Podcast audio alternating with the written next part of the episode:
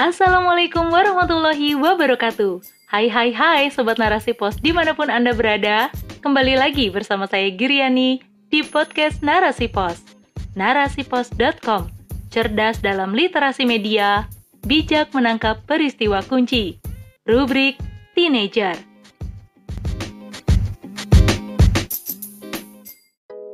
Crazy Rich muda di penjara. Kapitalisme nyata damage-nya oleh Dr. Nisa Utami, spesialis penyakit dalam. Dunia aplikasi investasi digital dan trading yang belakangan ini digandrungi anak muda, tiba-tiba mendapat berita mengejutkan di Besti. Pada Kamis 24 Februari, Bares Krim Polri resmi menetapkan afiliator aplikasi investasi Binomo, seorang crazy rich asal Medan berinisial IK, sebagai tersangka Ika terjerat tindak pidana judi online berkedok aplikasi saham tersebut, sekaligus penyebaran berita bohong, penipuan, dan tindak pidana pencucian uang. Penetapan Ika sebagai tersangka berawal dari laporan seorang korban berinisial MN pada Rabu 19 Januari. MN mengaku dirugikan sebesar 540 juta rupiah. Bahkan korban yang lain ada yang sampai depresi dan hampir bunuh diri update terbaru pada 10 Maret dari Kepala Bagian Penerangan Umum atau Kabak Penum Polri, Kombes Gatot Repli Handoko, menyebutkan jumlah kerugian dari para korban kini mencapai 25,6 miliar rupiah. Sebenarnya Binomo sudah sejak 2019 ditetapkan sebagai investasi ilegal oleh Satgas Waspada Investasi atau SWI. Selain tak berizin, kegiatan opsi biner itu tak ubahnya seperti berjudi nasabah akan mendapatkan uang jika tebakan mereka benar terkait naik turunnya aset saham. Namun kalau salah, uang modal yang ditanamkan akan diambil oleh penyedia platform yang keuntungannya dibagi dengan afiliator yang bertugas mempromosikan platform tadi. Duh, kalau udah kayak judi, kenapa banyak yang mau ikutan ya? Diduga banyak yang tertarik ikut investasi di aplikasi tersebut nggak lepas dari pengaruh para afiliator tadi sebagai influencer gimana nggak bikin ngiler kalau banyak banget konten mereka yang isinya pamer harta yang disebut sebagai hasil investasi di aplikasi itu. Banyaknya harta di usia muda membuat Ika besar kepala. Beberapa hari sebelum penangkapan, viral video Ika yang kontroversial karena mengatakan Tuhan bingung membuatnya miskin. Dari video tersebut, Ika menjawab pertanyaan salah satu follower tentang bagaimana jika Tuhan mengubah nasibnya kembali miskin. Jawaban dari Crazy Rich itu bikin kita ngelus dada deh, Besti. Dia bilang hal itu nggak bisa terjadi, soalnya saat Tuhan ingin menghukum dia karena sombong dan pamer harta, dia kemudian bersedekah, beramal, dan berbuat baik ke orang. Sehingga Tuhan akan membuatnya kaya kembali dan begitu seterusnya seolah dia tidak mungkin dimiskinkan. Sungguh miris, seolah Allah langsung menjawab pernyataan kesombongannya. Kini, setelah ditetapkan sebagai tersangka, semua aset Crazy Rich tersebut disita polisi. Sesumbar Tuhan bingung cara membuatnya miskin, Crazy Rich muda itu kini beneran jatuh miskin. Nauzubillah. Kapitalisme adalah sistem kehidupan yang menjadikan pencapaian materi sebagai tolak ukur kebahagiaan.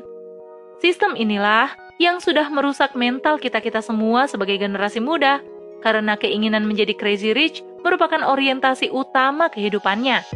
Gak peduli aplikasinya ilegal, usahanya termasuk perjudian, dan haram dalam Islam. Anak muda berbondong-bondong ikut main saham agar kaya secara instan seperti idolanya. Syariat Islam yang dikesampingkan dari kehidupan ini disebut sebagai sekulerisme, yang merupakan bagian dari kapitalisme tadi. Kesombongan dari harta yang dimiliki juga merupakan kemunduran mental yang menjadi ciri khas sistem kapitalisme ini loh Besti. Karena dengan kekayaannya, seseorang merasa telah sampai pada pencapaian tinggi kehidupan. Sehingga muncullah kesombongan yang berujung menantang Tuhan. Padahal, semua harta yang kita miliki itu adalah titipan Tuhan yang sewaktu-waktu bisa diambil dengan segala cara.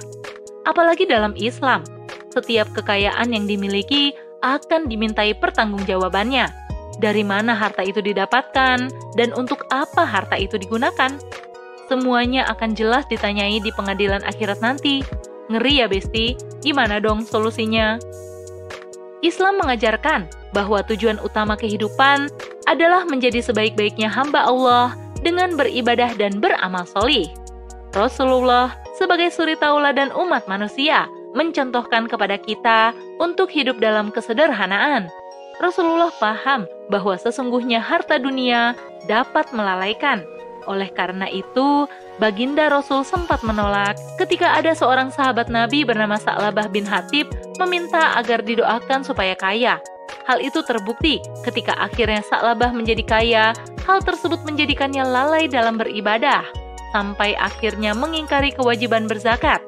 Allah kemudian menolak zakat Sa'labah selamanya dengan turunnya Quran Surat At-Taubah ayat 75-78, dan zakat Sa'labah tertolak hingga akhir hayatnya. Sa'labah meninggal dengan penuh penyesalan akibat kesombongan yang timbul dari harta yang dititipkan kepadanya kalaupun ada sahabat Nabi yang diberikan harta kekayaan, seperti Abdurrahman bin Auf misalnya. Semuanya digunakan untuk kepentingan agama dan dakwah. Tidak ada sedikit pun kesombongan yang ditunjukkan dari harta titipan Allah. Justru dengan adanya harta yang Allah berikan, dijadikan berlomba-lomba untuk kebaikan amal, bukan untuk dipamerkan. Kesombongan itu sendiri adalah dosa besar di hadapan Allah. Tidak akan masuk surga jika terdapat kesombongan di hatinya walau sebesar biji sawi sekalipun. Iblis yang semula makhluk penghuni surga bersama malaikat saja menjadi makhluk terkutuk yang selamanya di neraka karena kesombongannya terhadap perintah Allah untuk sujud kepada Nabi Adam alaihi salam. Maka, seharusnya sikap kita sebagai remaja muslim Indonesia harus menghindari betul adanya kesombongan, apalagi karena hanya harta titipan semata. Karena itu, untuk menetralisasi racun dunia dari harta akibat sistem kapitalisme yang berlaku saat ini, kita harus menjadikan Islam sebagai peraturan hidup. Kita harus memperkuat akidah Islam kita agar memahami apa sih tujuan hidup kita ini sebenarnya, sehingga tidak teracuni oleh standar kebahagiaan ala kapitalisme yang hanya diukur dari harta kekayaan semata. Penerapan Islam dalam kehidupan, termasuk dalam mengikuti syariat Islam, dalam mencari mata pencaharian. Dengan demikian, perjudian online berkedok trading dan investasi saham seperti ini tentu akan ditinggalkan oleh umat Islam. Setiap orang akan memperhatikan bagaimana hukum Islam terkait upayanya dalam mendapatkan rezeki. Dengan demikian, hartanya akan berkah dan membawa kemaslahatan dunia dan akhirat. Semua kebaikan dengan diterapkannya syariat Islam ini hanya dapat terwujud jika kita mengambil sistem Islam sebagai pengaturan kehidupan. Oleh karena itu, Besti, yuk kita sama-sama mengkaji Islam secara menyeluruh agar akidah kita semakin kokoh dan selalu terikat dengan syariat Islam. Remaja Muslim, bangga berislam kafah. Wallahu a'lam, bisawab.